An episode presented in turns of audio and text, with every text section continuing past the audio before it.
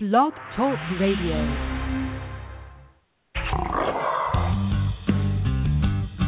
Urban Jungle Radio, Urban Jungle Radio. Urban Jungles Radio, Urban Jungles Radio. It's the world famous Urban Jungles Radio. with your hosts Danny Mendez and Andy V. Urban Jungles Radio, Urban Jungles Radio. Urban Jungles Radio, Urban Jungles Radio. Urban Jungles Radio, Urban Jungles Radio. Urban Jungles Radio, Urban Jungles Radio. one.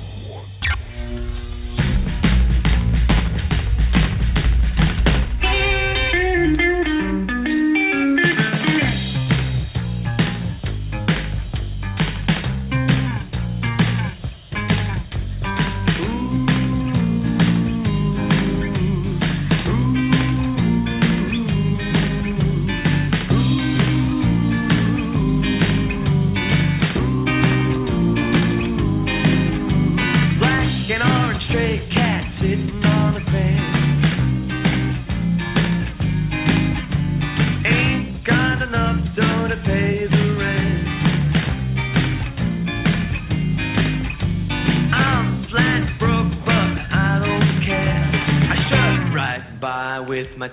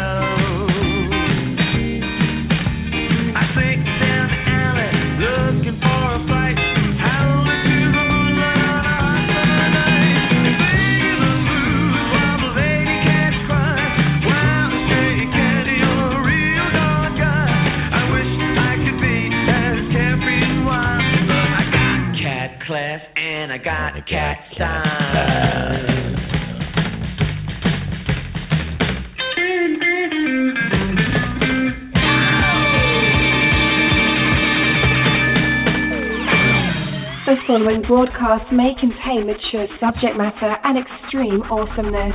Listen at your own risk. Attention, jungle junkies and new listeners worldwide. It's time for the world famous Urban Jungles Radio. The Urban Jungles Radio Show. with your host, Danny Mendez, the Beastmaster, and Andy V. Prepare to enter a new stream of consciousness, higher level of awareness, and an overabundance of awesomeness. Streaming live at the speed of light from the worldwide interwebs, straight to your brain's core. It's the world famous Urban Jungles Radio. You know, you you, you think it's like what five years now, Andy? Yeah, just just about five years. you you- you think I'd know how to operate the goddamn switchboard at this point, and it just it doesn't happen. It just does not happen, Andy. Sometimes things happen, man. We get we get distracted sometimes. You know, before the shows, you know, we're bullshitting about stuff we want to talk about, and then blah blah blah, so Uh, funny, blah yeah. blah blah, ha we're cracking each other up, and then all of a sudden it's like, oh shit, we got Oh 30 shit, seconds. we got a show to do. I, I hope this works. That's right, of course, inexplicably, undeniably. It's Urban Jungles Radio. Welcome to another episode of the Urban Jungles Radio Show. I am your Beastmaster, Danny Mendez. And um, with me, if you haven't guessed, is- of course, is is the man, the wingman of the hour, Mr. Andy V, chilling out over there on the couch of awesomeness. Andy, how the hell are you, man? It's been a while. I'm good, man. I'm good. It's uh, been a long couple weeks. Yeah, it's been crazy, and and I, I'm sorry I flaked out on everybody last last week. I, I had some issues. Life happens, minute. man. Yeah, Life happens. Life happened, and and I got in the. Of course, we've got extraneous noises in the studio this evening. Yeah, it happens. It, Um, it adds to the all ambiance. happened. It adds to the ambiance. Here we go. It, it all. Can I tell you? I, I know we got a we got a really good show for everybody, and I, I'm sorry if I digress, but but we got a lot to catch up on, and I got to tell you, I'm I'm having a really hard time concentrating, man. It's my mind has wandered into this dark corner of of the internet, Andy, and and Uh-huh. I've become slightly obsessed with with not not really obsessed, but I should say just just endlessly entertained by the sound of of tortoise sex lately and tortoise sex videos. It's just so goddamn funny, dude. I swear to God. Come on, you know it's goddamn funny, right? It's hilarious. There's this like like it's crazy. There's all these these these videos Oh and, and and most of them are at zoos. Come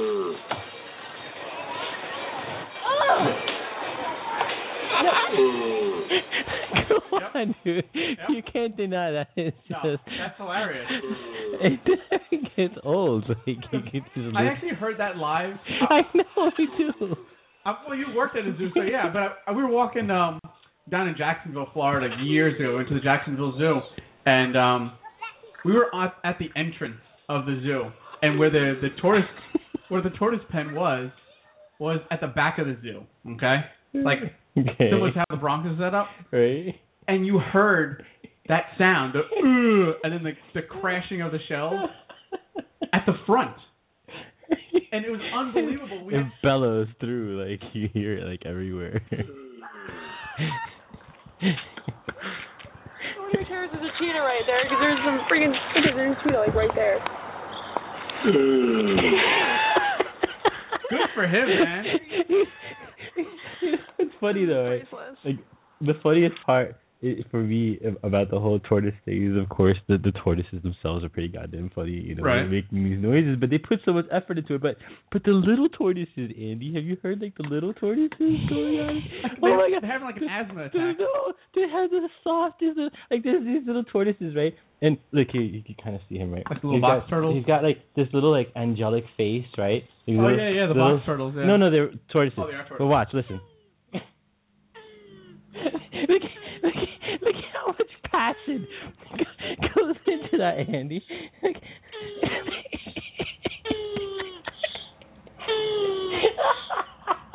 Listen to that.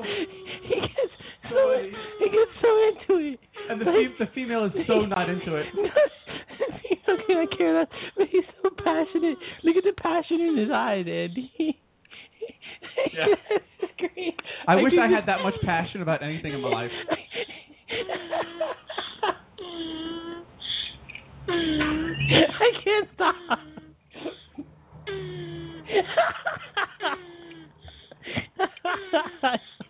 This is horrible. That's like my new favorite sound. That's your new favorite sound? Oh my god, that's going into the library. Wait, wait, wait, wait. Okay, from now on, whenever there's something really exciting, Andy, we we have this going in the background.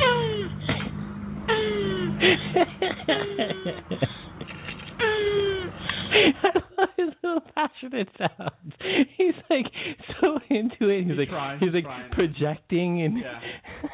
okay, I I'm think I think he's like doing like the tantric sing sex or something, you know? oh my god! Tonight we actually, I honestly swear, I promise we have a fascinating episode of Urban Somewhere in this we have. I promise. Good. Um, we're gonna kick it off with a, a special guest, Leanne Guzwell, um, from yeah, hey Leanne, from up in Newfoundland. I know I'm saying this wrong. New, Newfoundland, Newfoundland. Newfoundland.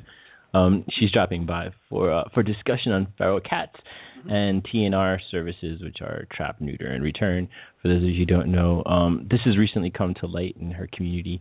So uh, Leanne is an advocate for wildlife conservation and does a lot of good through Little Ray's Reptile Zoo, where uh, they reach thousands of kids annually via outreach and education programs um, and live animal presentations and all kinds of good stuff. So we're going to talk to Leanne a little bit in a little bit about cats, and then shortly after that, we'll be joined by the one and only Mr. Shawn Heflick, the uh, the croc sucker himself, who uh, Nice. who just returned on uh, from I guess you, could say he returned from a mystical adventure abroad in in Africa, and uh, I wonder if he brought back like sacks of balls with him. false sacks. Well, we will ask him. Yeah, that or Ebola, because I think he was like in like the really bad spot. Oh, yeah? too. So I don't know. I'm sure. Good he, job. Good He brought back some some kind of orifice hemorrhaging joy, but we'll so see. the We'll, speak to Shawn. Uh, we'll, he'll be joining us in a bit. We always we always love the greatness that he brings to the table. So. Um, we will be be talking to him and, and yeah and, and we're gonna just kick it off. Andy, are you are you excited, Andy, for this evening? All right, let's go then, Andy. I can I can tell you're good to go. This is Anna Locke from the Human Centipede 2, and you're listening to Urban Jungle Radio. Join Danny Mendez live every Friday night at 10 p.m. in his quest to bring you the very best in cold-blooded entertainment. Getting too much joy out of that. It makes life so much better. You're listening to Urban Jungle Radio. I can't. Oh my god. I can't. Leave the little guy alone, man. He's having too much fun. He's enjoying. Come on, man. Yeah, hey, more props to him. I am not going to take that away from him in the No. slightest bit. I mean, you know, more power to him. He he got his little tortoise self on, and go for him. And he got Yeah. his piece of shell. And I'm proud of him, but I'm not taking that away from him. I just enjoy his vocalizations. That's freaking epic. Come on, his dude. vocalizations and his, his facial gestures. yeah, you guys have to look for that video. Anyway, I, I digress. We'll have to apologize. I'm sure we'll put it up at some point. I'm sure we will. I'll have to repost that. All right, my first guest this evening is a wildlife educator and conservation advocate at Little Ray's Reptile Zoo in Newfoundland, where she's a franchise owner. She's also a strong advocate for wildlife conservation and a nature lover. So please give a warm jungle junkie welcome to Leanne Guzwell. Leanne, hi, are you here? Hi, I'm here. Yay, Leanne, you made it. I'm sorry, we got carried away for with. a second. I didn't think you could hear me. Oh no, no, we got you. We we got you. We we we got carried away with tortoise sex sounds and and it I just. heard all that. oh no. what a, a wonderful introduction to this episode. well, I'm glad we can make it special. Yeah. um, well, welcome. We- We're glad to have you on the show. This is the first time we've actually had you on the show, right?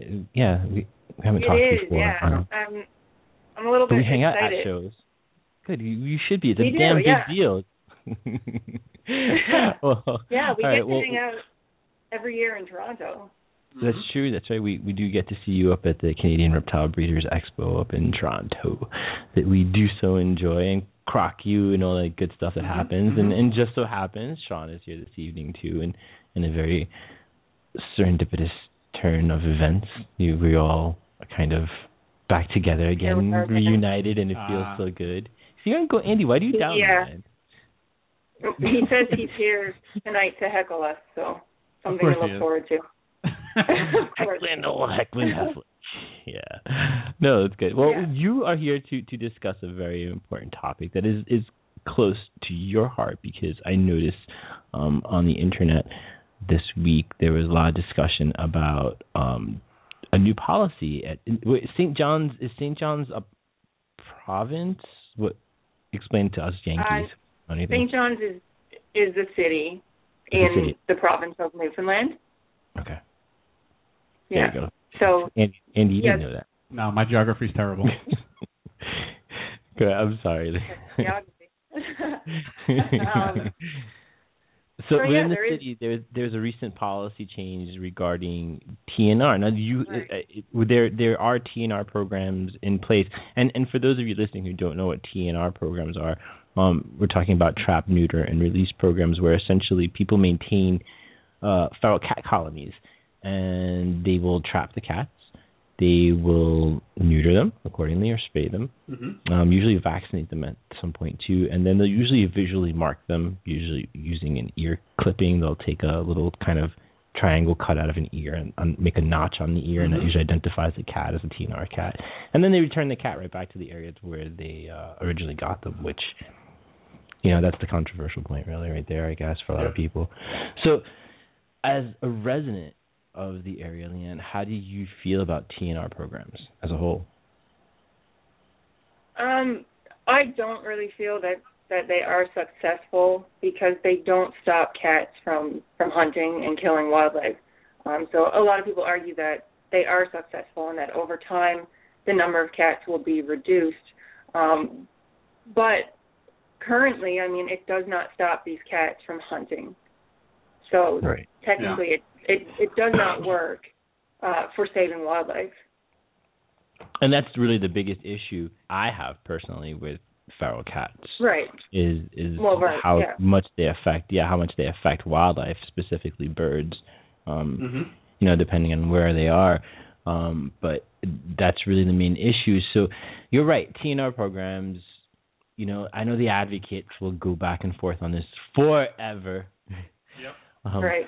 not not because they're crazy cat people or anything. Um, no, but they will go back and forth and it's forever, talking about how TNR programs are successful in reducing numbers overall. And I think you know th- there's a lot of misinformation out there on this on both sides of the fence, and I think people use it, you know, according to their agendas. Um, my biggest issue, as I said before, is how it impacts wildlife, and, and TNR programs do virtually nothing for wildlife. Um, it it continues No. to negatively impact yeah the animals in uh, in the area. So in essence, that's the biggest issue I have with TNR. Besides the fact that I don't think it reduce cat populations. Um, I, I I think if anybody is familiar with how cat colonies are, I mean, Andy, you see them all the time in, in living Mhm. in the city. Yep. Um, like th- there's no structure to those colonies. Like there's no given number of animals. Like the numbers come and go. So Oh, I don't see yeah. how they can be efficient. You know, when you've got cats constantly moving in and out of these groups that may or may not be fixed or vaccinated or vice versa. So, um, I mean, that's usually the biggest issue for me. It does nothing for population control. It does nothing for protecting wildlife, and then it does nothing for the spread of disease, specifically toxoplasmosis, which affects our native wildlife in a Mhm. big way. Um, and and Right. it's a really unpleasant bug. You don't want to have it in the environment as a whole. So I think those three or four I forget how many topics I talked about, but those those those points are, are really the biggest issues I have with TNR programs as a whole working. And you've uh, you've seen firsthand um, how toxoplasmosis affects Oh, native wildlife at the rehab center. You know, and that's really one of the reasons I'm the biggest advocate against feral cats, and and I've seen the impact firsthand. Um, excuse me. Uh, I've seen what toxo does to wildlife. I've had to unfortunately euthanize animals that are infected with toxoplasmosis because depending on what stage of the infection they're in, it can or can't always be cured. So yeah, I've seen that. Plus, I've seen just the effects of cats physically. I mean, what a lot of people don't realize is when a cat attacks an animal, nine times out of ten, that animal's going to die from Mhm. com- from some septic, you know, bacterial blood issue. Usually, Cats cats are horribly filthy animals. they Like, are. They as, are. as you know, you you keep them in your house as a pet. Yeah, they're cleaning themselves all the time, but God forbid you ever get bitten by a cat. Like a cat ever breaks skin, Oh you're in God. trouble. Google cat bites. You are in trouble, man. Google and cat even bites. their claws like as a a bird owner i'm aware of the risks that cats pose to birds because a lot of people keep pet cats and birds and one little scratch from a Mhm. cat's claw that can be fatal to a bird. If you don't rush that bird to the vet immediately and get antibiotics, just the bacteria in their claws will kill birds. Yeah, well, that's the thing. Even in, in wildlife rehabilitation, like with rabbits, we see this all the time. They don't have to have sustained some kind of really horrible injury to die from it. Usually, a scratch, literally a scratch, is all it takes to doom a, wild animal. Yeah, just a little puncture wound, and then that's it. They're done. Yep, birds, reptiles, And mammals, all across the board. Yeah, and with the TNR programs, like there are a few issues that I see with that, and one is that there's millions, perhaps even billions, of feral cats worldwide. I don't really think that it's possible to trap every single cat and spay and neuter them. I mean, by the time you you start to get around to so many cats, there's just more out there hiding and reproducing, and it's Mhm. really hard to get ahead of that. So Mhm. it seems like it's it's kind of hard to get on top of that. Um, and there's just always going to be a lot of cats out there, and over time it may reduce the number of cats. But in that time, how many native species are we going to lose? And and the number of animals that we're losing is is exponentially increasing on an annual basis with the cat population increasing. So we're seeing now literally in the billions annually just in birds right now being destroyed. Mm-hmm. Yeah, I mean- the numbers are scary. We can't Like, like sustain very those numbers. We we we cannot There sustain those numbers for more than you know uh, another decade. We're going to see some serious some serious losses of species across the board. I mean, we already have seen. We are, and, and you got to remember. I mean, I I know that there are other issues out there for these animals, especially birds. Um, here, Andy, something that we're unfortunately way too familiar with in the city, as well as besides cats being an issue for birds, are buildings. Yep. We see building strikes very commonly with all the skyscrapers in the New York City area where we live. So, like you know, there's a lot that they're contending with, but cats by far one of the worst and and one of the the things that really make the biggest impacts. And it's so simple. It can it, it can be stopped. I mean, it can be significantly reduced in the very least if Yeah, people would I- just be a little more I responsible. don't, I don't think it'll unfortunately ever be stopped, but there could definitely be an impact and numbers can be reduced. But at the same time, as many cats that are being you know trapped and neutered or you know put down humanely, there are just as many owners that are still letting their own cats out, whether Yep. they're feral or not. They're still letting them out because they need the quote unquote exercise. they're not supposed to be indoor animals. Cats have been domesticated for however many thousands, if not millions of years, thousands of years, excuse me. And you know, there are people that are constantly letting their cats out. I've seen it myself. I've taken in multiple cats from the outside because people just let them out Yeah. because they don't want yeah, them anymore. and and people come up with all kinds of of reasons or excuses to let their cats out. You know, they say it's cruel to keep them inside, but the way mm-hmm. I see it is it's cruel to let them outside. They're exposed to so many dangers outside, and they're killing so much wildlife. So, mm-hmm. in my opinion, it's it's just safer for everybody to keep them inside. Your cat does not need to get outside. Your cat does not need to hunt. If your cat is bored, be a more creative pet owner. Come up with something to keep your mm-hmm. cat busy. It doesn't take a lot, and you can do some stuff with with some really inexpensive materials. You can get creative. You can get cool little lasers and all kinds of crazy shit to keep Go- both you and yourself Go to an arts and craft store, get some crinkle paper. You're done. It's a freaking That's cat. Buy him a box. Get him a goddamn box and put it in sunlight, and they'll be happy. Like there are plenty of of other there are plenty of other you know box big box stores that sell plenty of cat toys. And you can get crazy if you ha- if you are, are creative Mhm. with building things. I, we've seen some amazing, Oh my amazing God, yeah. structures that people build in their homes for their cats. For their cats. Um, also structures that Yeah. extend out of the home Mm-hmm. for cats in, Little in enclosures.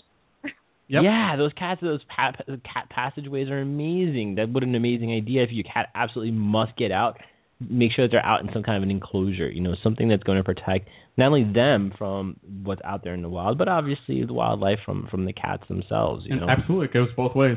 you, you don't. Oh my god, that drives Yeah, me and I've seen some really great outdoor enclosures for cats. They're really nice, and it gives the cat the opportunity to get out, but in a safe environment. And you know, this summer I'm buying all kinds of outdoor enclosures to put in my garden so I can safely allow some of my animals to go outside. Um, but I certainly don't let them roam. And Mhm. I think if some of my exotic pets were roaming the streets and hunting in other people's gardens, I don't think they would be very happy about that. No, of No, course wouldn't. not. No.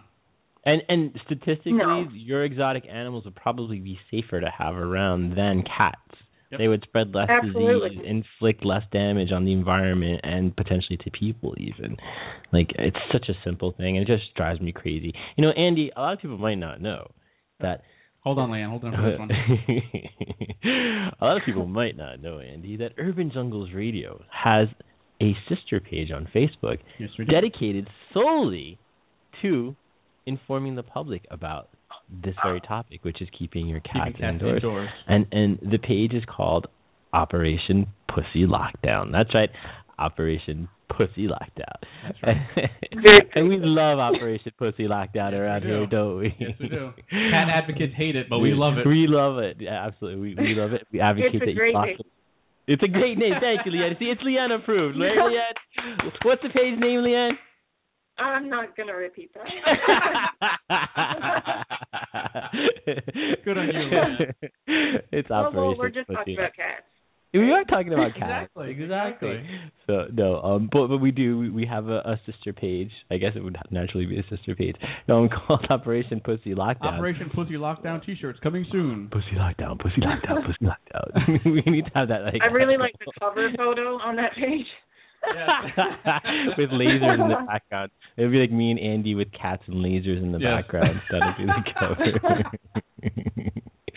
but seriously, do check out um, Operation Pussy Lockdown because it's all about locking the pussy up, keeping cats indoors, Mm-hmm. um, and, Being a responsible pet owner. yeah, and and and it's it's a place to also discuss this very topic, um, albeit passionately, um, and, and come up with alternatives for people who will sit there and tell you that their cats need to get outside, and and you know it's just it's ridiculous. It drives me crazy. It's just it's simple. It's just so simple. You can help wildlife. Your cat in its lifetime will bring home hundreds of dead animals without a doubt, whether you know about it or not. They may or may not show you. Um, so They kill they kill a lot more and don't bring those animals home than what they actually bring home.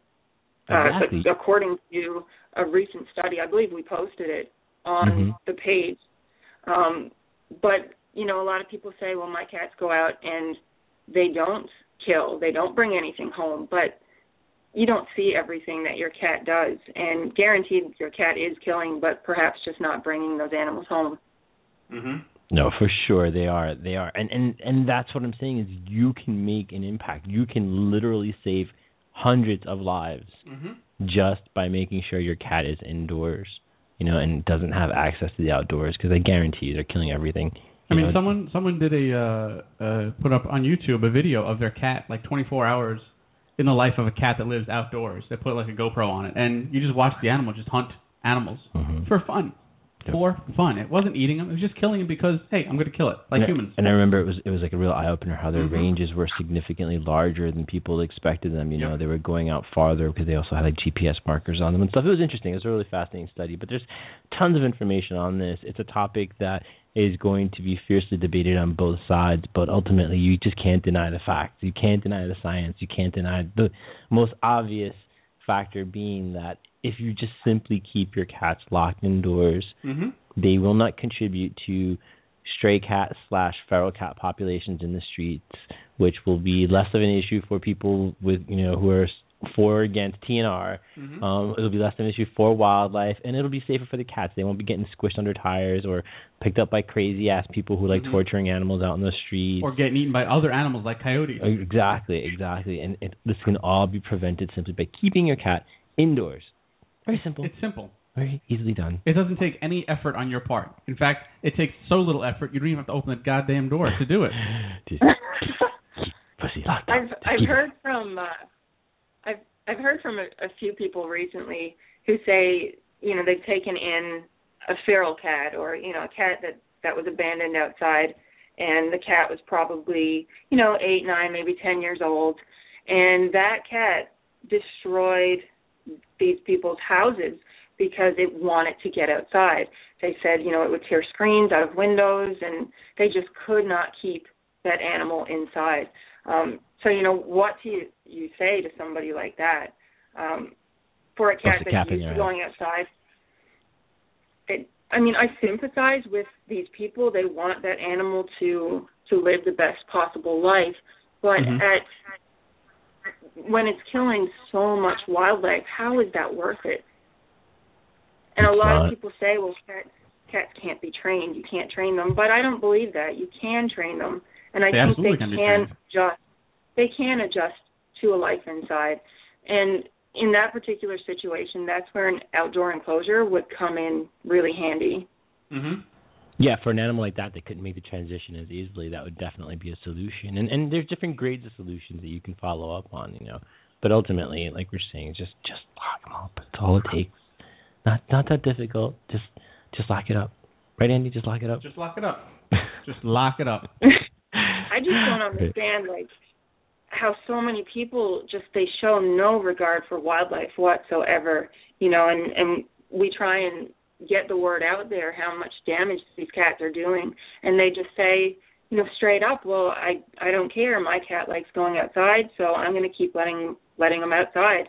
And Mhm. that just blows me away. I can't believe that there's so many people that they just don't care that their cat is is killing so much wildlife. Mhm. There's this crazy sense of entitlement almost with it, you know, and it's a Yeah. shame because people think that Yeah. you know whatever they can do whatever they want because it's their property or you know their home or whatever it is. It's it's ridiculous. It is, Right. yeah, and, and these cats are are roaming on other people's property. And as a birder, I mean, I have several feeders in my garden, and the neighbors' cats tend to hang out in my garden, of course, because there's a lot of birds around.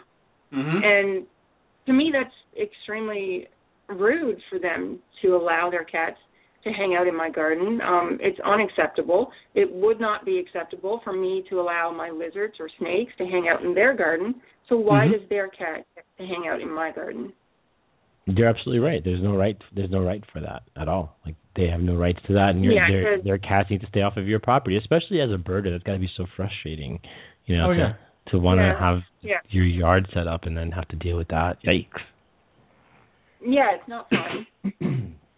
Hmm. All right. Well, yeah. Are are there any other points that you want to touch on before we move on with this? Thank you. I want to thank you first of all for coming on Yes, and talking to us about it because I know it's something you're really passionate about, and you know, keep on being an advocate for this because it's so important. Especially, I mean, uh, uh, this is a lot of people don't even take this into consideration, but uh, I, I'm pretty sure, Leanne, you just like us live along the um, eastern flyway uh, for a lot of migratory birds, Yeah. and and so That's right. having a cat in these regions is impacting That's animals. detrimental. Well, it's impacting animals on a, a global level, literally, because you have animals that are residents here. You know, things like, like say, like our um our tanagers, Okay. um, our summer scarlet tanagers. I mean, these are birds that spend their winters in the tropics, you know, Mhm. in the rainforests of like Belize or like in the Caribbean, and then they come up here to breed in the summertime, and they make this crazy perilous journey, thousands and thousands of miles over ocean, over coastline, just to end up getting eaten at somebody's bird feeder. Yep. Yeah. Or yeah, it's or eaten It's at, at a at a beach or a park because someone let their cat out in a park. Yep. It, it happens. I mean, In a Yeah. place where they're close, supposed to close to close to where I am. Yeah. I mean, I was running this morning and I saw two feral cats just walking around. They could care less that I was there. They were watching the birds in the trees and they were watching the birds in the water. I mean, it's it's Yeah, tough and, because people I mean, just drop them off. that's what they do. They're hunters, and you know where I live, um, with the new law that came into place uh, to keep your cats indoors, and there would be traps set out to collect these roaming cats, and the owners will be charged and ticketed.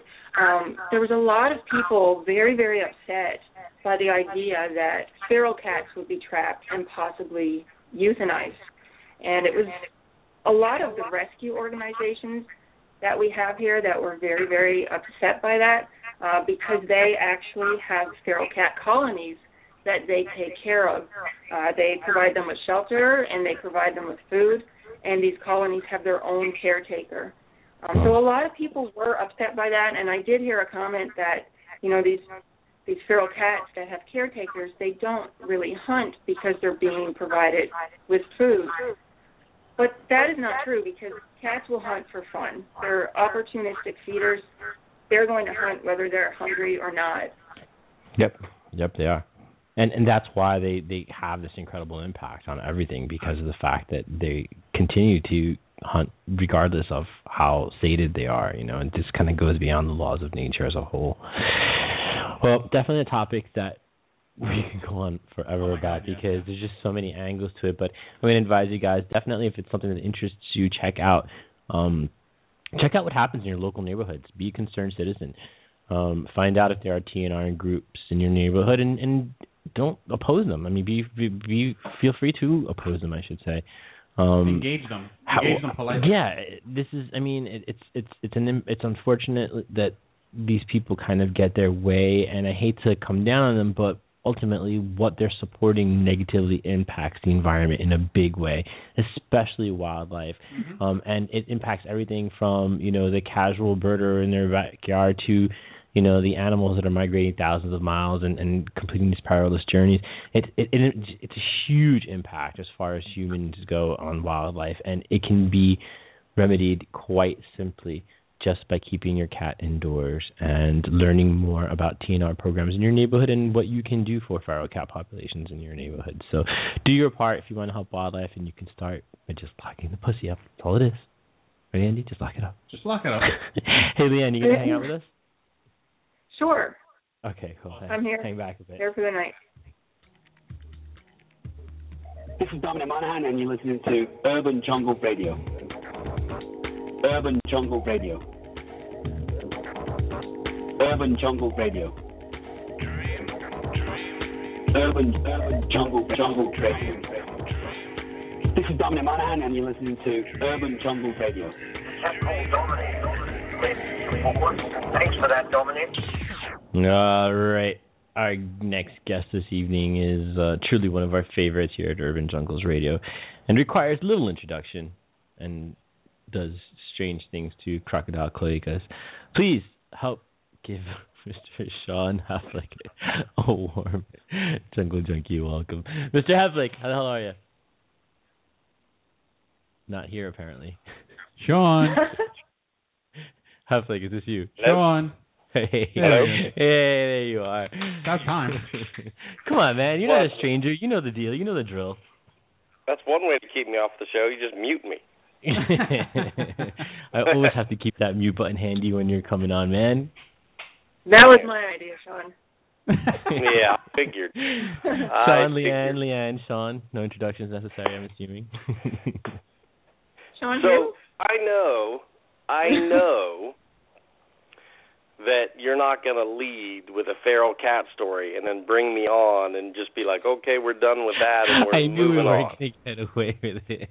I mean, you know, it, was- like, it, it was a toss up, you see, because I knew that you were gonna you're gonna go into that, and then there was there was gonna be it was really hard for me to not jump into some kind of a segue using Operation Pussy Lockdown and your name, but I, I did well. I stopped myself, Shawn, and and uh, we're here. And you, go ahead, Shawn. What do you have to say about feral cats? Tell us what you got to say. We'll try to do this in a nutshell, but you know, I tend to be less brash than Leanne. She's a very, you know, I mean, she's out there. She just, you know, says all kinds of crazy shit and everything. So I'll just put it a little more lightly.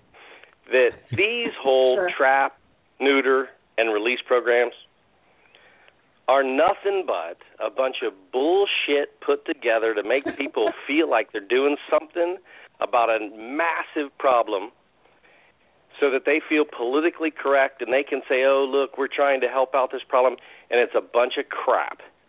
Right? These cats are not out there having sex with these mammals and birds.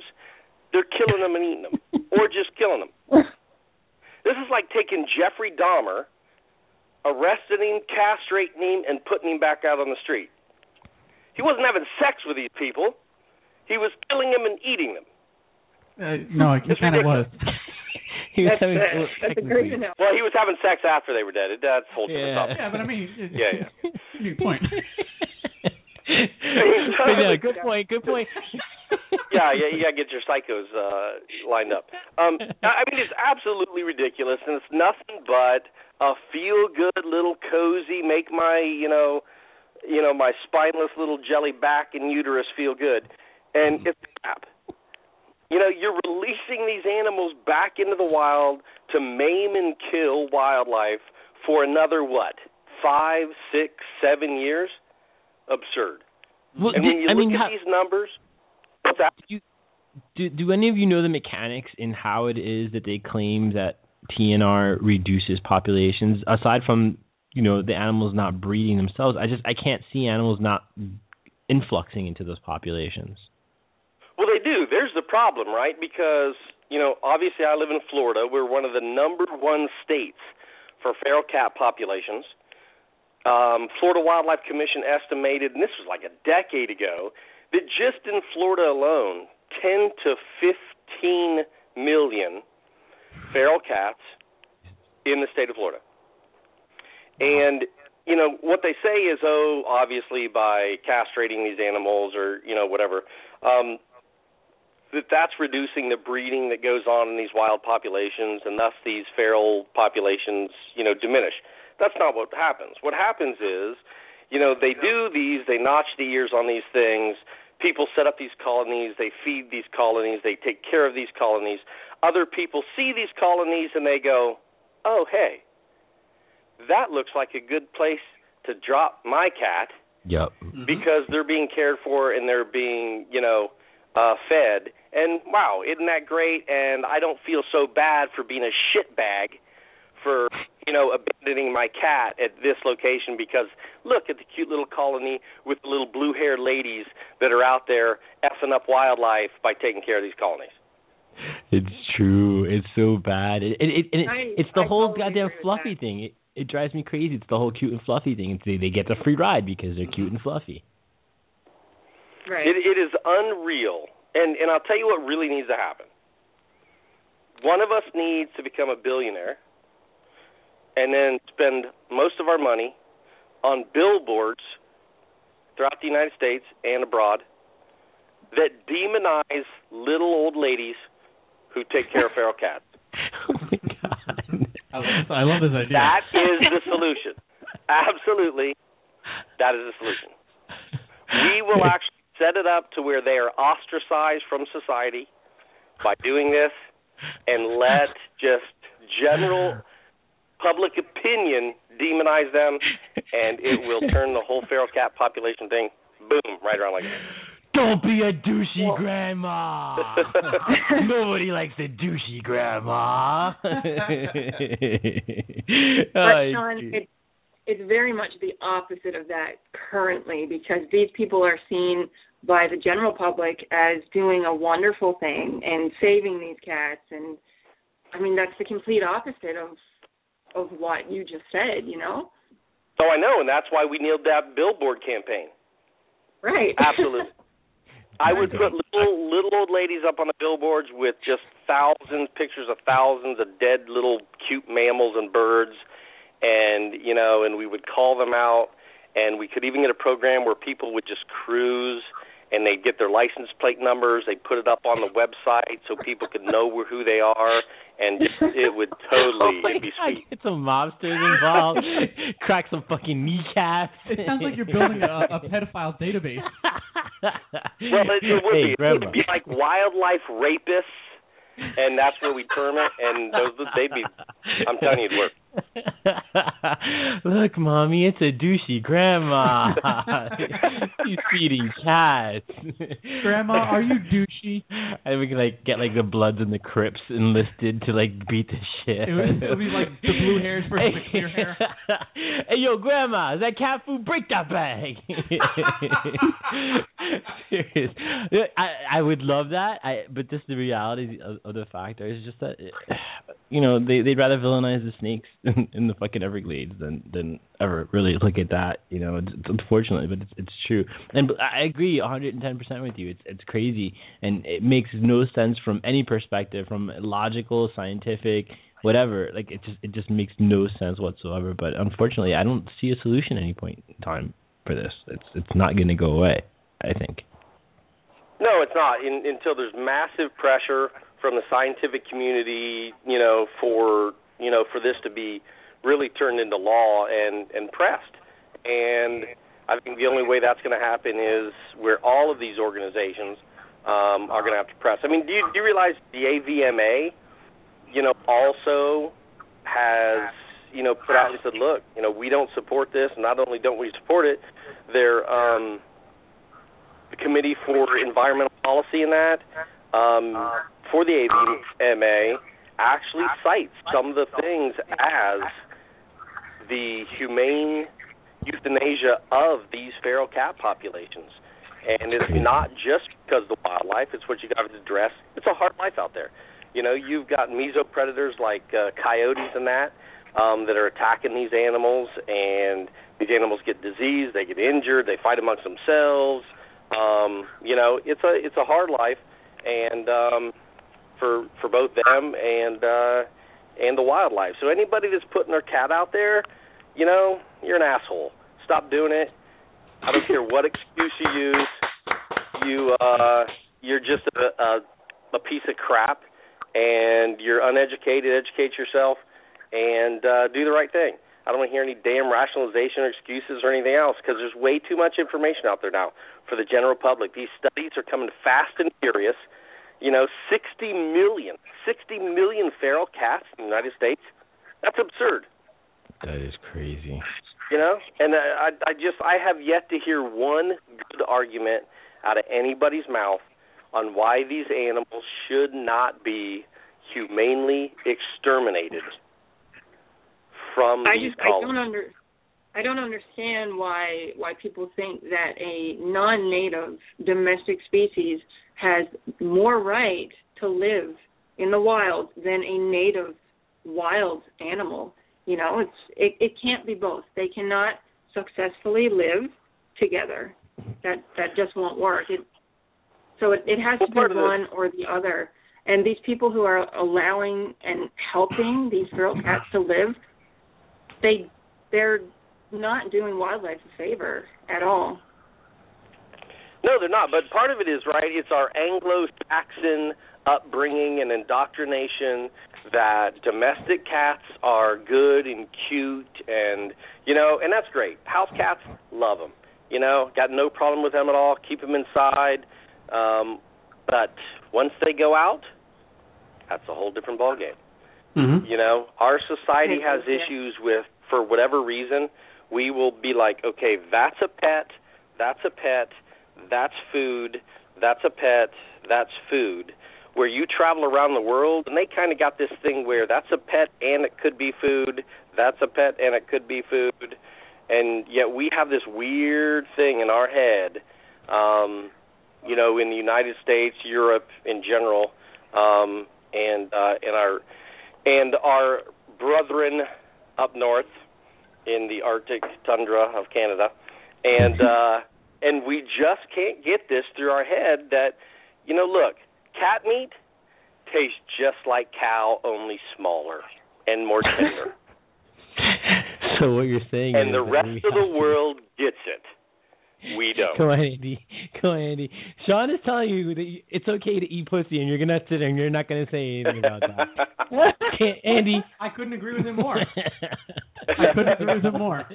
Not, not not not stranger pussy, like indoor pussy. No, you don't want like wild crazy pussy because you don't know where it's been. It No, could be just no. dragged around anywhere and get, you can pick up All pussy can pick up all gnarled kinds of crazy stuff. uh, but you don't want to put that in your mouth. No, no, all So sorts you- of diseases. You, you want you know you want some some clean pussy. Absolutely. Yeah. Okay.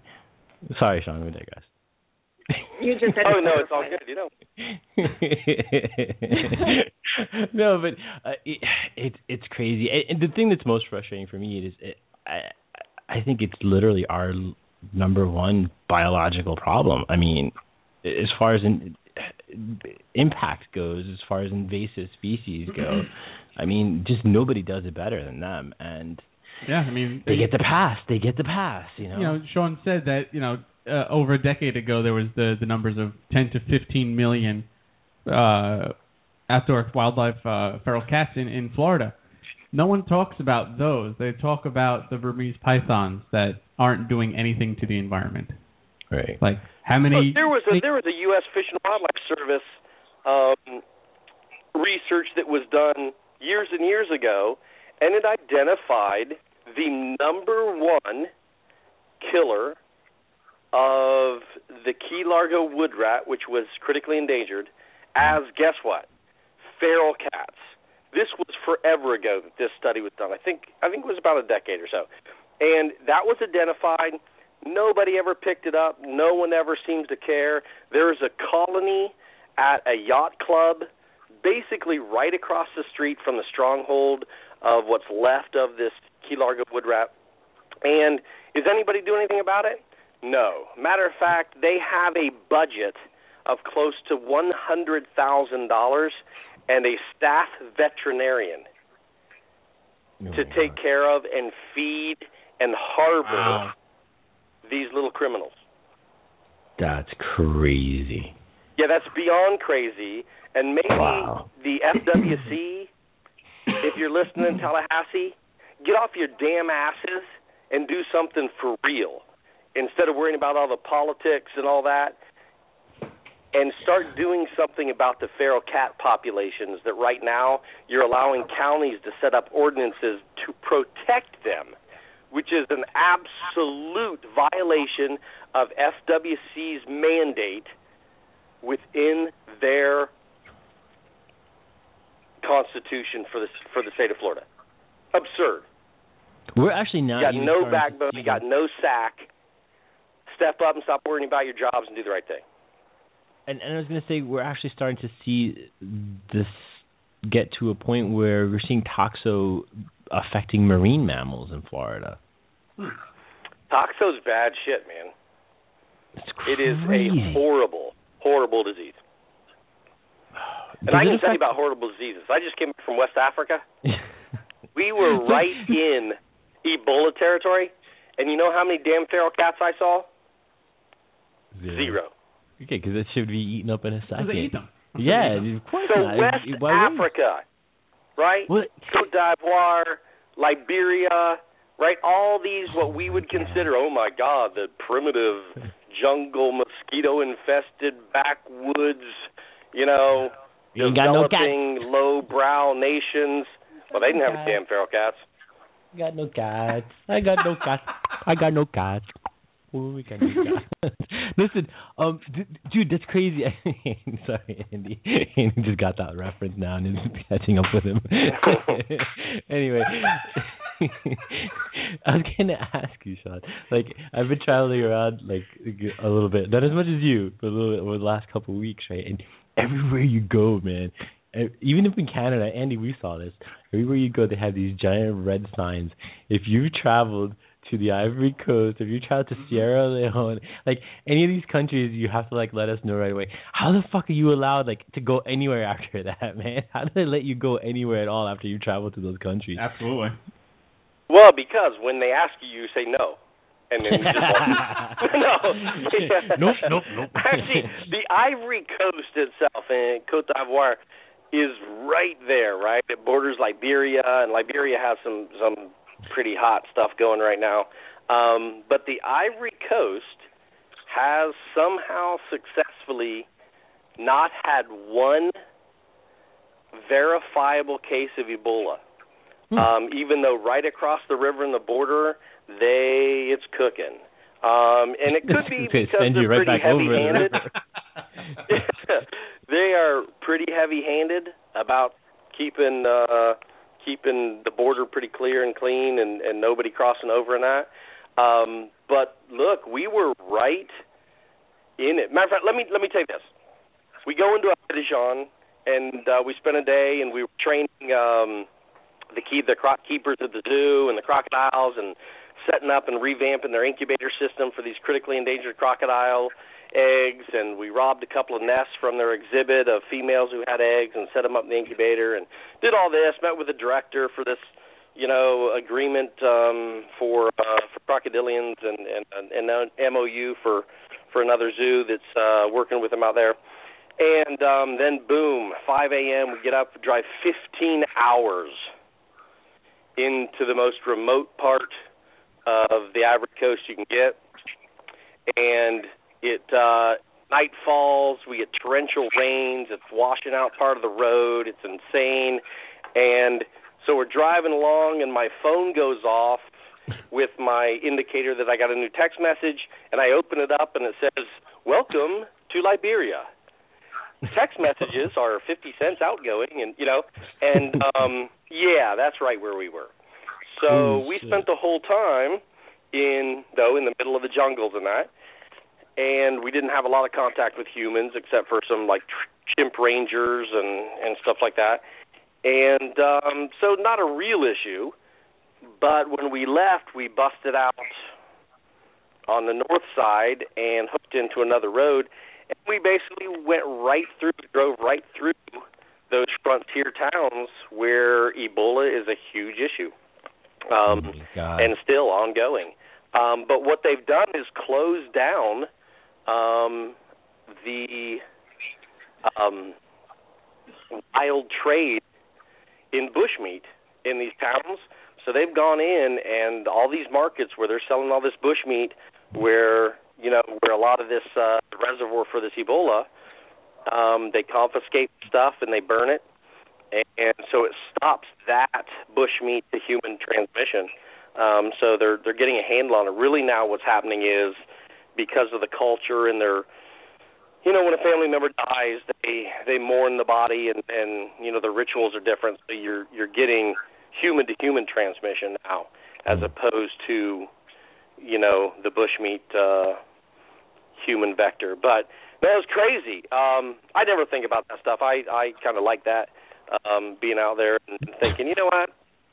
The whole rest of the world is just too afraid to come out here and initiate research on two populations, two species of crocodilians um, in this remote area. So it's somebody's got to do it, and that's what I like. And it was awesome. I would it be was like, insanely awesome. fuck that. No, I would just be like sitting there with the alcohol gel in my hands every five seconds and the baby wipes everywhere. I'm and not be sure like, that's gonna help you. No, fuck that. And like be plugging things up my nose, like in the town. Okay, that we go listen. One of the individuals that I brought with me had more hand sanitizer with him than you can shake a stick. And I'm not kidding. He was on it, man. When I got that uh text message about Liberia, welcome to Liberia, and showed him I'm telling you right now, every bit of color washed out of his face, and, and he was like, if you would have given him like a transport right then and there back, he'd been gone. That's when you get like But- random ketchup packets and like smeared like out of your ear and just like they just don't even acknowledge it, right? Just make believe you're hemorrhaging out of different orifices. Uh, Screw So that, it was good dude. shit. It was like it was insanely good. We went out. We brought um, you know a, a, a Zodiac inflatable boat out with a, a motor, and we're doing all these surveys on the river, and we had PVC uh, blow up kayaks, and so the uh, the individual, the PhD that had given me the invite to come out and kick this off with him and help him out um, and train the people at the zoo, you know, says, "Hey, I'll take your your guys out." And um, you know, the first night, if you take my PhD candidate, who's Ivorian, out and you show him the ropes, and um, he's like, you know, we'll take this river, you take that little river, and of course they've got a 15 horsepower brand new Yamaha engine. I have a paddle, and so he says you're going to have to do all the work because he's not really very strong and doesn't know how to kayak. So off we go up this river, and little did I know that because that torrential rain that we came in on, that river was about two meters higher than it should have been. For those of you who can't do that conversion, that's almost seven feet. So it was kicking. And long story short, after a night of him missing a bunch of crocodiles and me getting frustrated and just not only doing the paddling and everything else and the catching and that, we come to an impasse and we can't get through it. We can't portage around it, so we decide to turn back. And this was at about eleven o'clock, uh, maybe maybe eleven oh one. And uh, so we start going back downstream, and in this raging river, he grabs on to a branch and capsizes us, and we lose everything, including our lights. Oh. I take on water into my sinuses and lungs because I went down backwards, Oh and, no. and Oh yeah. So the river drug me under. I pop back up and just start grabbing. Now remember, this was so dark I couldn't see my hand in front of my face. Oh. Right? We're we're in West Africa in the middle of nowhere. Crocodiles, the whole deal. Nope. And so I just flail out and manage with my right arm to grab this great cluster of what they call hairy palms. And go ahead. You can go blind from doing that. no, and that's P A L M S like the tree palms, and um, they call them that because they are covered in about inch long thorns, needle like thorns, Ah. like a dozen plus, like every square inch. Ah. So I wrap my right arm around these things and clench down as the river tries to pull me away from them. And with my left hand, I just happen to like, you know, flailing and reach out and catch the overturned kayak by the seat strap upside down. Mm-hmm. And so I'm spitting and coughing and I'm yelling for him and I'm like, grab something, grab something, and I'm not hearing anything from him. Pitch dark. So finally I hear him, you know, and he's like, Shawn, you know, and we go back and forth. So can't see anything. I get my my leg up on these palms and these these thorny vines. I get up onto the kayak. I do an inventory, and then the whole this is what I love kicked in, right? My adrenaline, and I take an inventory. I got my pocket knife. I've got a roll of electrical tape, and I've got my iPhone in a life-proof case. So I got lights. my iPhone. I can So- Facebook. Dude, that's, I'm telling you now, life-proof, man. I'm I'm sold forever. And uh so I get this light on. I've got it clenched in my teeth, the iPhone, and I'm looking. He's like eight to ten feet away from me, hanging on to some vines. And I'm like, Michelle. Oh, by the way, did I tell you that this guy doesn't really speak English? oh my god. so I'm like, Michelle, you have to get here. You know, you have to get to the kayak. And he says, I can't swim. oh, oh fuck. Yeah. Uh, So all my plans just went out the door. So I finally, right, and I'm in full like MacGyver mode. I get some vines, I feed them down to him. He grabs those, I haul him up. We get him on the ki- overturned kayak. We got to get him under all these hairy palms. So then we're face to face, and he's so freaked out you can't even imagine. And uh so I start cracking jokes. I actually even took a picture of him on my iPhone just for the hell of it. Um, you know, for that photo blog later. And um so then I devise a plan. We get him over onto this limb. I get him up off the the kayak. I use vines that I twisted together, fed down through the strap in the seat, and then taped with my electrical tape. Got off on the vine, turned the kayak over, put him back in it, and told him basically, we've got to go because we can't stay here. If we get more rains, you know, there's no way with him not being able to swim, he's gonna he's gonna live. And so off we go, and I told him, you touch nothing. So for an hour and a half, I navigate with my iPhone clenched in my teeth, and I use my hands as paddles and my foot to steer all the way back through these down trees and these rapids and everything else. That was a good night. That was the first night in the field in Ebola, Central West Africa.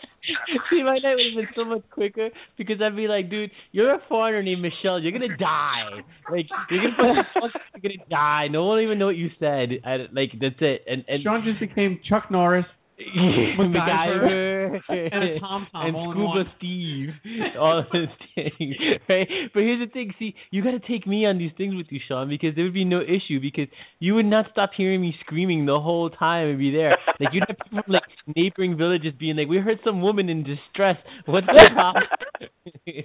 I'd just say, "Ah, Shawn!" Ah, the whole time. We're not in the when, boat. when we hang up here, I'm gonna post the picture on Facebook of what my arms look like from those vines, Matt. Oh, The that's next day, it's insane. I've I'm still picking thorns out of my flesh that come to the surface. It was insane.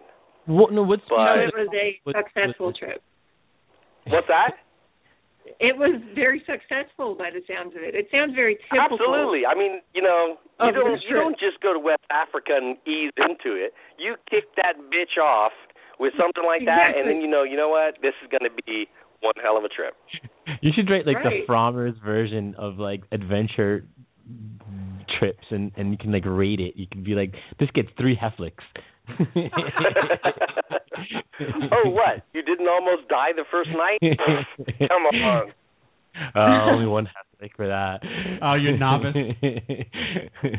oh my gosh, no, that, All that's of your Crazy. trips So, get, gone so so we get back well. to camp. We get back to camp. I drag the kayak with him up on it, you know, up on the beach. We head back to the to you know to the the main little base camp thing, and and he's like, I go to bed, and I'm like, yeah, good idea. So he uh off he goes. I hear the boat motor, you know, about ten minutes later. So I walk down to the to the beach of the river, and here they come, my two guys, and and uh you know the the guy who uh who invited me to come help and kick it off. And so, you know, I don't want to freak my guys out the first night in the field by giving them the I almost died story. So, you know, I'm like, you know, oh hey, you know, we got some we got some housekeeping to talk about, you know, the program for tomorrow and everything. So why don't you guys just go up and you know, and we'll meet you up there. So while we're waiting for them to get out of earshot, you know, he's got his headlamp on. We walk over um to the kayak and he looks down and the kayak's full of like thorns and vines and leaves and water. Blood. And he goes, "Damn, dude, least you could have done was empty the kayak." and I was like, "I'm gonna punch you in your mouth. I swear to God." you could But- it. yeah, it but up. that set the tone for uh for the next two weeks, and it was awesome, man. We were catching, um, you know, Osteolaemus, uh, the uh, African dwarf crocodile, and this is the species that is yet to uh, be designated uh, species name. And so, you know, no real research except for this guy, Matt, the genetic research on it.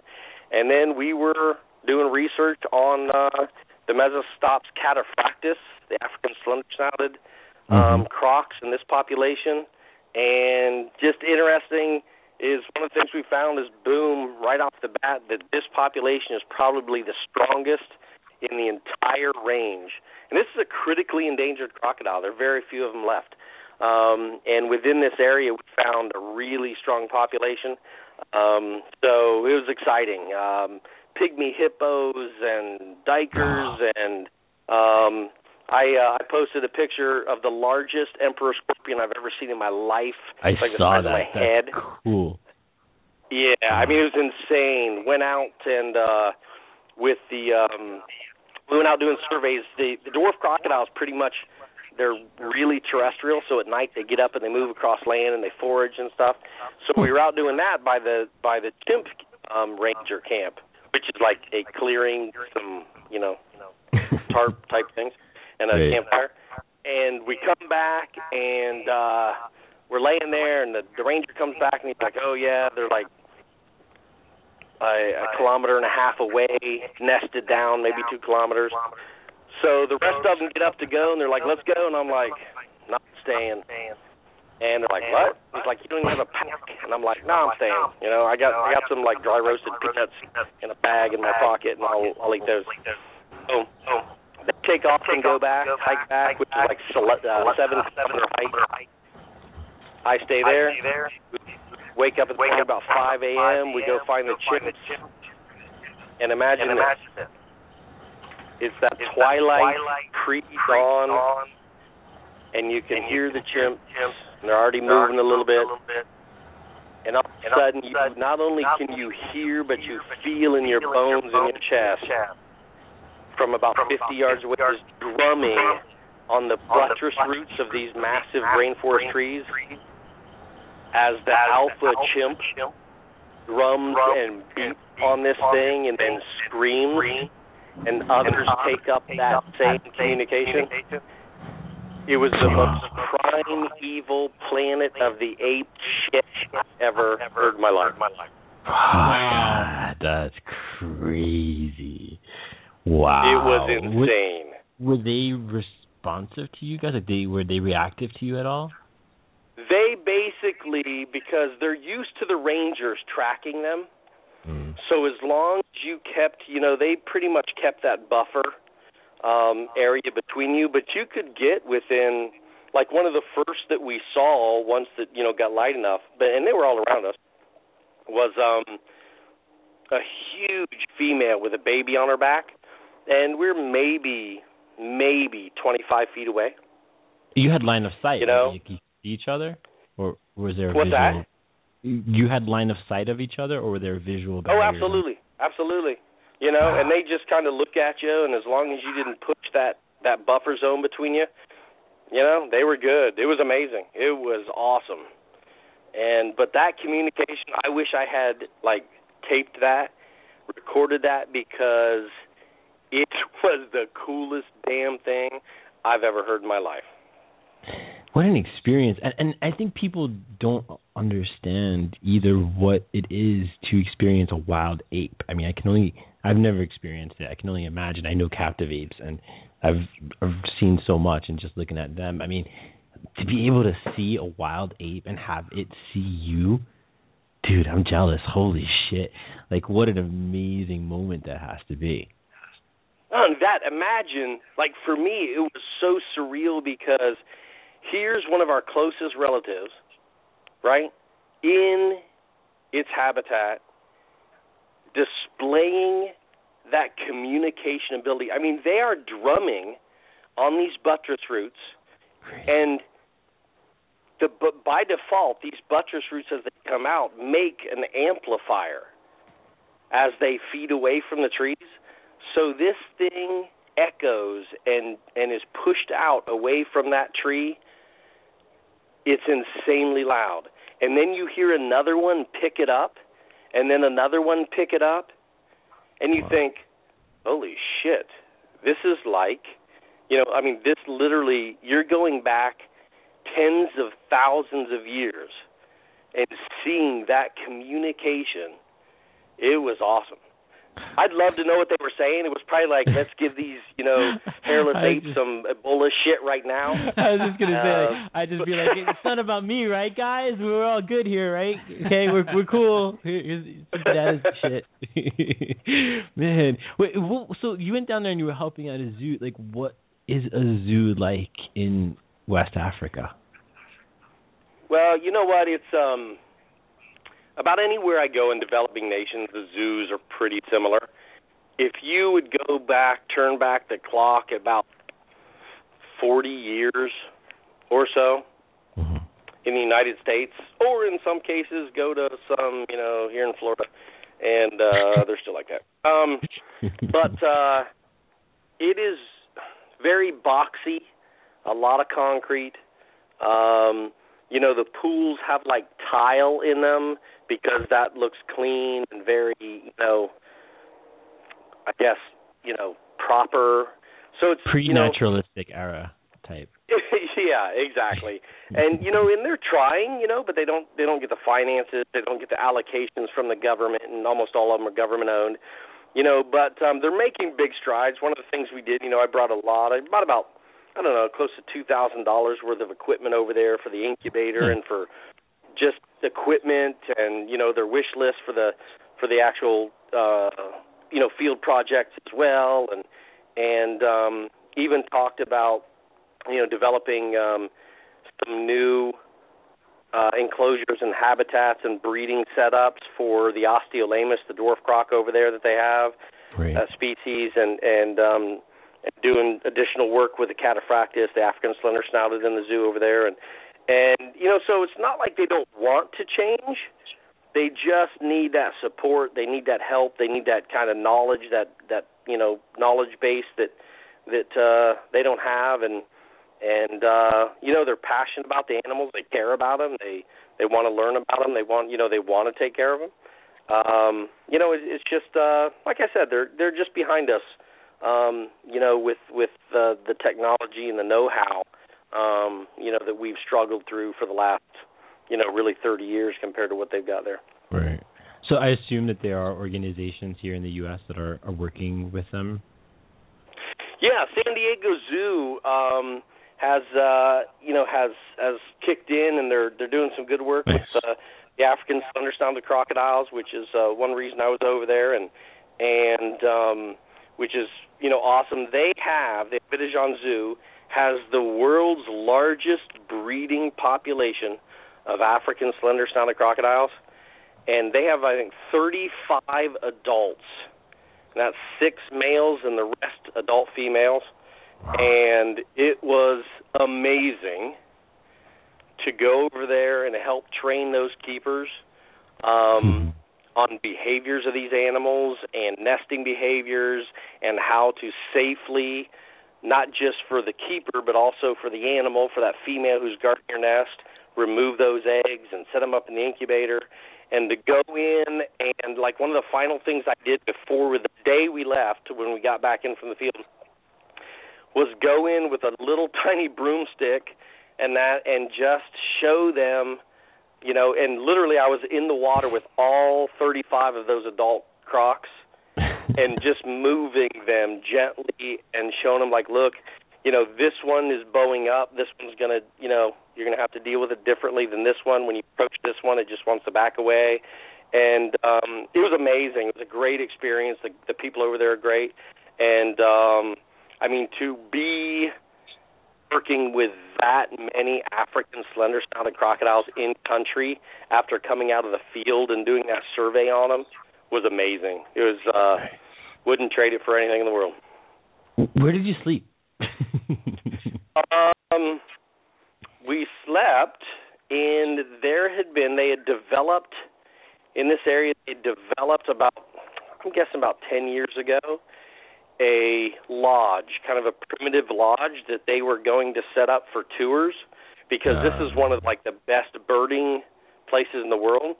Right. But because of the coup that happened and then the Liberian Civil War that followed and now the Ebola, that thing has just set and rotted away to nothing. Mm. So we stayed there, Nice. but um it wasn't quite like you might imagine. but uh um but I will say I have stayed in much worse, like just slung a hammock between two trees in the middle of nowhere, you know. Um and uh the Places in the people were amazing and they you know, we had uh we had a crew of three women who would cook for us. Um Hey, and you know, yeah, it was great. Uh and they were just from the local village. Um, Did they have shirts but it was amazing. But it's interesting because when you go there, we had to stop and we had to basically, you know, give our respect and ask permission from the the head chief um of that area to be there and just let them know. And so there's there's this very kind of stepwise, you know, thing that the stuff you got to go through um just so you don't, you know, insult anyone or step on anybody's toes. were they like Um, Lyria white people? Did like regular white yeah, exactly. but uh that was it was it was it's just a good time. Did anyone call you Amazing. Encuentra Ocha? Or shit. What? Did anyone call you Encuentra Ocha? White uh, Devil? no. No, no. They uh one if they did they speak French and I don't, so I don't know. Re. Yeah, so they speak they speak their African dialects and then French on top of that because it's a French colony, which is very strange, might I add. Um So there's But, uh, there's virtually no travel into that area. I'm assuming right now with all no, like zero, none. So like, were you like looked upon weirdly by people being there as an obvious not someone from the hood? I think you know. I think really they they almost look at you like you're a novelty. Um, I don't think anybody looked at us with any you know any you know any- anything but almost like like what the hell are you doing here type of thing. You know, I I, I mean just out of like novelty and curiosity and maybe scratch their head like yeah, like um haven't you heard? Yeah, you know, type of thing. Um but you know, they're they're very accommodating, very friendly and welcoming. Um, you know, and it was it was just a good time. How's the food? Honestly. Um, we basically had uh chicken, rice, kind of their version of like a couscous, which is you know uh thing that they eat over there, which That's is like rice version. No, and um, you know, and whole fish. Um, like we ate the hell out of tilapia because that's where it comes from. Um, and um, may or may not have partaken in a village goat um, on the Barbie one. Um, but uh, yeah, no, it was good food, and then obviously like the local fruits and and stuff like that. Uh, it was great. It was great. That sounds like you had the uh, entire experience, man. And then some. well, I'm jealous. It sounds pretty freaking awesome, actually, and and just the opportunity to see, you know, how they operate like that on the other side of the world, another zoo especially, and and a unique program like that, which which obviously unique species in situ. I mean, to get to see those animals alone is just oh mind blowing. I can imagine being able to see all the other stuff and and almost dying with some guy named Michelle. So I know it was amazing.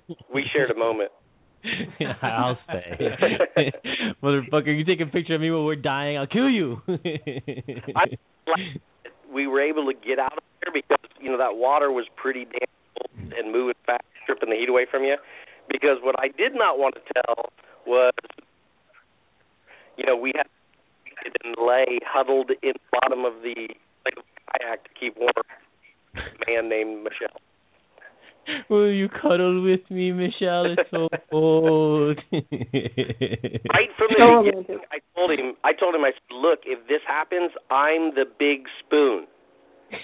I'm, I'm not I sure it have translated, but I don't know. I have the back, outer spoon, outer. oh man. But imagine this. I'm gonna. I I got to get this plug in real quick. Go ahead, go ahead. These two two two individuals that I brought with me were former students and graduates of Crocodile University. Nice. So can you imagine? We kind of counted this as their like advanced trip. Mm-hmm. We went to West Africa, went into this remote, insane area, and kicked off some research on two species of crocodiles and populations of these two crocodiles that have never really been researched before. That's like the, It was the a hell of a PhD program of Croc U. Yeah. That's awesome. It's a Croc U doctorate right there. Jesus Christ. Talk about child by fire. My God. Amazing I really an need to amazing do experience. you. What was that? What's that? I said I, I really need to do this Croc U course. Oh. You do. You need to Then quit I- messing around and acting like a newfie and get your ass down to Florida and make it happen. I need to do it, and then you have to take me on these trips as your assistant. Absolutely. That's the deal. Sounds come down good. for come down do for it. Croc Fest, Leanne. We'll I'll, I'll show you how to jump on the the crocs he's got in the river in the ponds back there behind his house. I got you covered. We'll That's what you were time. up to last year, right? Yeah. oh, Shawn, man, what can I tell you? Always, always a pleasure. I'm so jealous. What a fucking amazing experience, West Africa. Like nobody can do it. Um, Jesus Christ, man. Thank you for coming on and, and telling us about it. What, what an amazing experience. Yeah, no worries. I'll keep you updated. We're going back um, to initiate more research into the movements of the African dwarf there um, because they are so industrial and no one has really done any research on their, their foraging and movements. Um, and uh, we're going to kick that off, and you know we'll we'll uh, let you know. And if anybody wants to go along and help out and contribute to the cause, um, you know, get Yeah, with wait, me. It's a good time. I was time. gonna say, I didn't know this. This is like all news to me that you can actually like tag along on this. This is fucking amazing. Holy shit! Wait a second. Oh, you can't just glaze over that. No, no, no. wait, wait. So, so you can actually come on this trip because I want to. I want to do that. Yeah, no, absolutely. Yeah, I will tell you this. Like almost every trip I do like this, you will remember it for the rest of your damn life. It uh they're not, you know, we don't we don't go to any five-star resorts. We don't it is we get out as remote as I can get into where, you know, wildlife is still wild and, you know, it gets a little hairy now and then and and uh you got to have your wits about you and and survival sometimes is an issue. Um but uh Sometimes. I will But tell you you, this: if you make it back out, if you make it back out alive with me, you will have a better story to tell than anyone you know. and apparently some some pictures from your iPhone too. And thanks to LifeProof for this moment, brought to you by Exactly. LifeProof. awesome, you think man. I'm right. joking? I'm not. No, I I, have I, those no, dude. I've I've gone I've gone a non crocodilian trips with you, and I've never forgotten them. So believe me, I can only imagine what be involved in, what be involved in going to a, a West African country to chase after some rarely seen species. Um, it's it's it's going to be on the bucket list for sure. Um, Well, well, some, we- we- some of the best stories I've heard have been Shawn's stories of travel. They're like the best stories I've heard. yeah, trust me, I've been around for some of them. They're no joke. It's- yeah, it's true. they're always exciting. We got to catch up, Shawn, um, in the near future anyway, because we got a lot to talk about with um, we do. Christmas Croc Fest, especially coming up, because Oh, it's going to be quite tremendous this year. So we'll catch up with you soon about Croc Fest. Um, if anybody wants to learn about this trip, about going on, um, obviously a multitude of other trips will be coming up along the same lines, and also if you want to learn more about Croc U, do find Shawn on Facebook. He's quite accessible. Um, and and get the information and do this. I promise you, it's life changing. Even the Croc U course, um, from just what I saw was just so amazing. Um, I, I definitely want to get involved with it more this year myself as well. And I advise you guys out there if you have any interest at all in crocodilians, even if it's on a professional level or if it's just a personal curiosity, this is definitely a program that you will want to look into. I'm talking about experiences like nothing you can have anywhere else. Shawn, thank you so much for coming on. Always a pleasure. Leanne, thank you for coming on and talking all about the importance of locking up the pussy. Um, we really appreciate it, guys. Thanks for having me on. Uh, It's our pleasure. We'll talk- Absolutely, always a pleasure. all right. Nice We'll catch up. guys. Yeah, you, you come hang with us soon again. We got to do it. We got to do it all Absolutely. again for sure. Absolutely, yeah. all right, guys. Count Thanks a lot. All right. Thanks, All right, be good. Take all care. Right, man. All right, guys. That was another episode of Urban Jungles Radio. Let me uh let's send us out here in a proper fashion, shall we, Andy? Let's end it right. We didn't this start right. another episode of the world famous Urban Jungles radio show.